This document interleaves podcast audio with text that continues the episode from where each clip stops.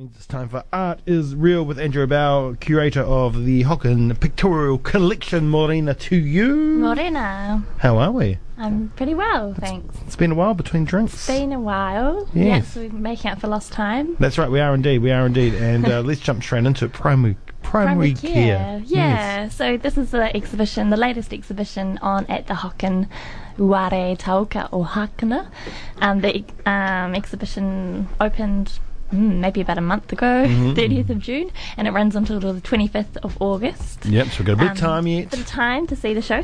So it brings together a selection of artworks, photographs, archival material, um, and ephemera from across the Hocken collections, but also a couple of borrowed works from the Dunedin Public Art Gallery and the hospital as well. Oh yes, a lot of art in the hospital. I've been there recently Yeah, for a yeah. stay, and uh, appropriate that we're talking about health today. Yeah, Yeah. and it was great. I'd forgotten how marvelous it was, especially in the children's pavilion. There's, Oh uh, yeah, some amazing some stuff. cool stuff. Yeah. And so we've actually borrowed a work that usually takes pride of place in the foyer in the hospital by Robin White, and it says, "Your health is your wealth." Yeah. That was a good message for the It's true. show. It's true. Um, and so the exhibition kind of focuses on different aspects of health, so community health, um, mental health, um, public health, that sort of thing, and the different items in the show, I guess, kind of pers- provide different perspectives on that. And perhaps one good work to start talking about is um, a series of poster works by Robyn Kahukiwa. And um, the original paintings for these are actually housed at the Ministry for Health in Wellington, but she did a whole series in the 90s, and they um, illustrate, I guess, the four cornerstones of Māori health, based on um, um, what's his name, Sir Mason Durie's um, model Te Whare Tapa Whā, which is kind of like a personification of health based on wharenui, like a, a building structure, in which um, these four elements are required in order for a healthy, balanced individual, and those elements are taha tinana, which means uh, physical health, taha wairua, spiritual health, taha whānau, family health, and taha hinengaro, um, mental health. So each of the posters kind of represent different parts of that, and I think mental health is probably one of the things that kind of is one of the strong points in the show as well, because there's a few different works that speak to that. Yeah. So, um, like Seacliff, for example, Mhm. we've got a, um, a big work by George O'Brien from the 1880s, which is a, a watercolour, and it's a, um, just illustration basically of um, Seacliff Asylum. And um, what's quite interesting, I thought, was that Seacliff was actually the largest building in New Zealand at the time.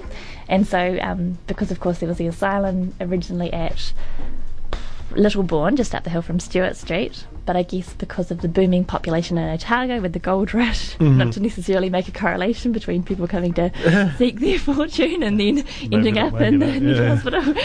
Um, but it was, yeah, so they ended up having to build this amazing, or impressive, I guess, um, institution out at Seacliff, which is this big Victorian architecture, kind of um, huge building that was kind of, in a sense, doomed from the start because even though Seacliff, where it was built, the actual site was kind of far away from the water, it's kind of close, I guess, to the Kilmog, and the ground there's not that stable. So as soon as it was built, it kind of started sinking yes, and yes. leaking. um, but at the time of its peak, it had, I think, 500 patients and 50 staff, which is quite a frightening patient staff ratio. Yes, yes, it is. um, and of course, in the 1940s, there was a fire at Seacliff, and 37 patients died. I think they were trapped um, at the time in a wooden outbuilding at the time. And um, yeah, there's a, been a few kind of famous patients at Seacliff, of course. Um, Janet Jen Frame. Frame, yes, been the big. most Yeah, famous. most famous. And so there is another work in the show, which is a large photograph or diptych, two photographs by Anne Shelton, and it's called "Cell After an Angel at My Table."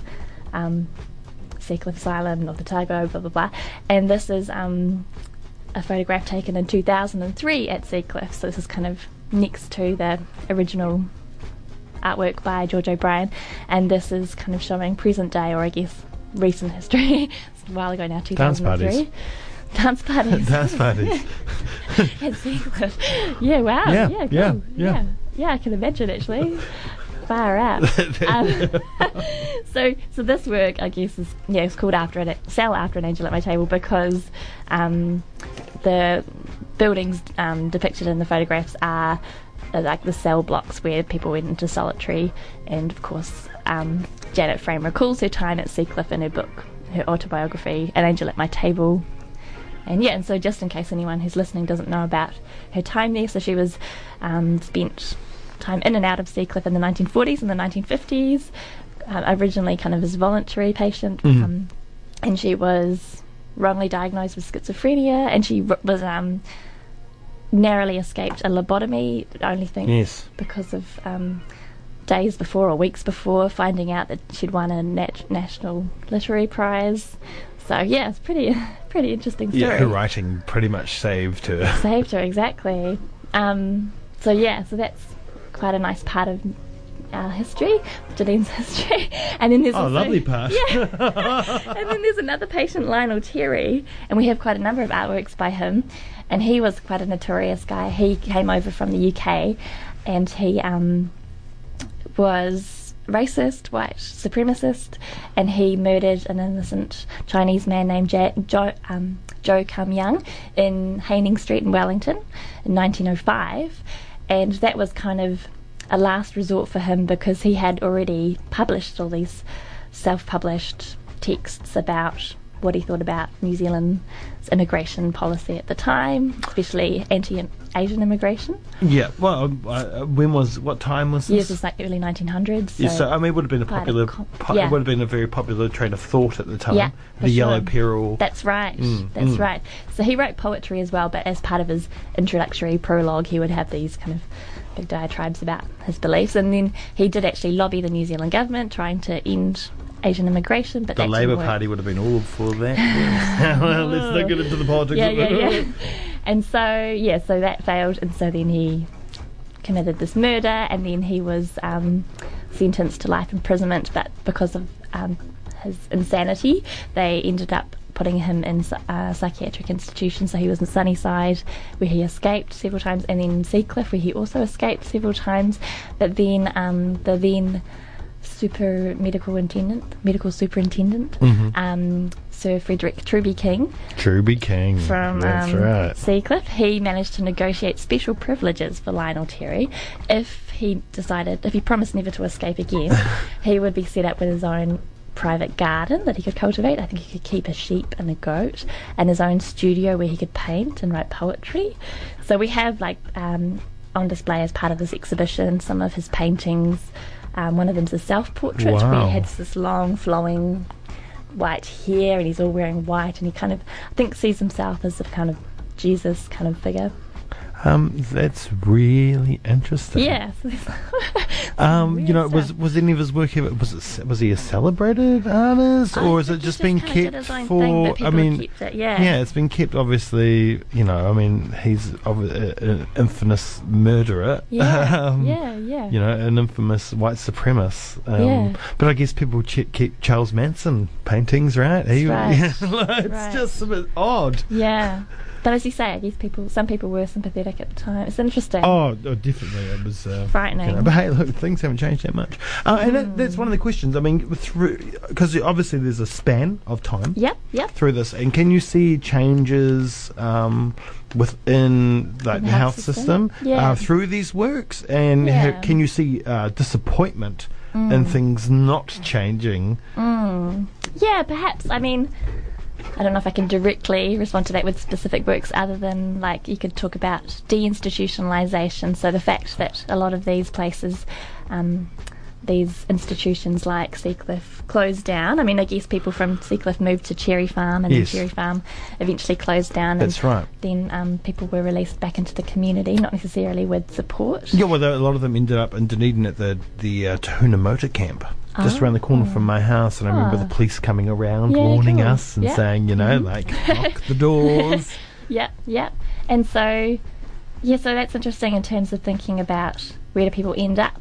And there are a couple of works in the show by Ava Seymour from her Health, Happiness and Housing series.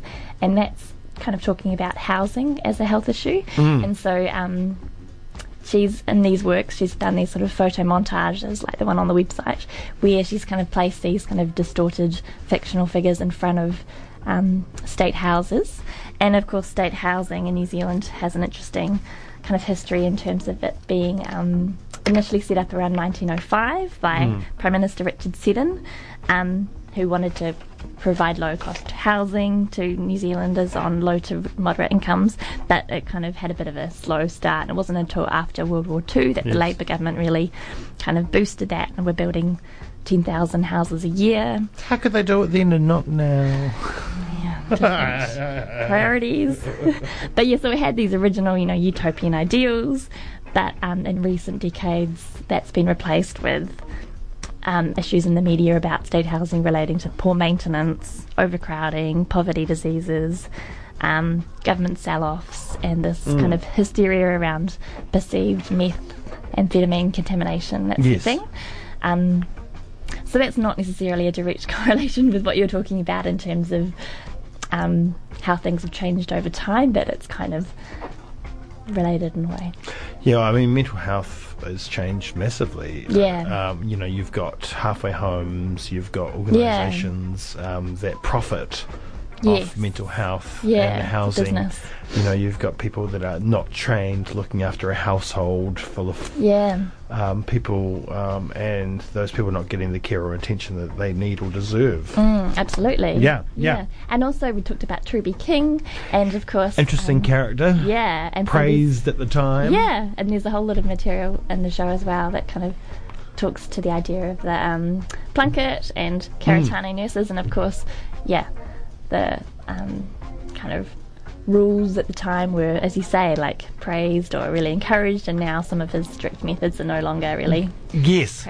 Well, much praise and, and given free reign, really, and then went and, you know, started off doing some really wonderful stuff, and then kind of Mm. got a bit too big for his britches. Interestingly, he taught, lectured in mental diseases at the University of Otago as well. Yeah, Kinda that's had right. his finger in all the pies. And many pies, many delicious pies that I can't eat. I'm on a strict diet. I think. enough, gotta 'cause be of, healthy. Because of my primary care. Yeah. It all relates back. Um, oh, that's that's brilliant and interesting. And of course, it's not just mental health. No. Um, you know, um, uh, uh, you're looking at many aspects. sexual health as well. There's some Mhm. work relating to HIV AIDS. There's a work by um, Robert Rauschenberg that's borrowed from the Dunedin Public Art Gallery, and it's a part of a series called Tribute 21, where he um, made these 21 works about 21 different key people who had made a difference to life, bettering life in the 21st century. Mhm. So there's one about health, there's one about education, the environment, literature, that sort of thing.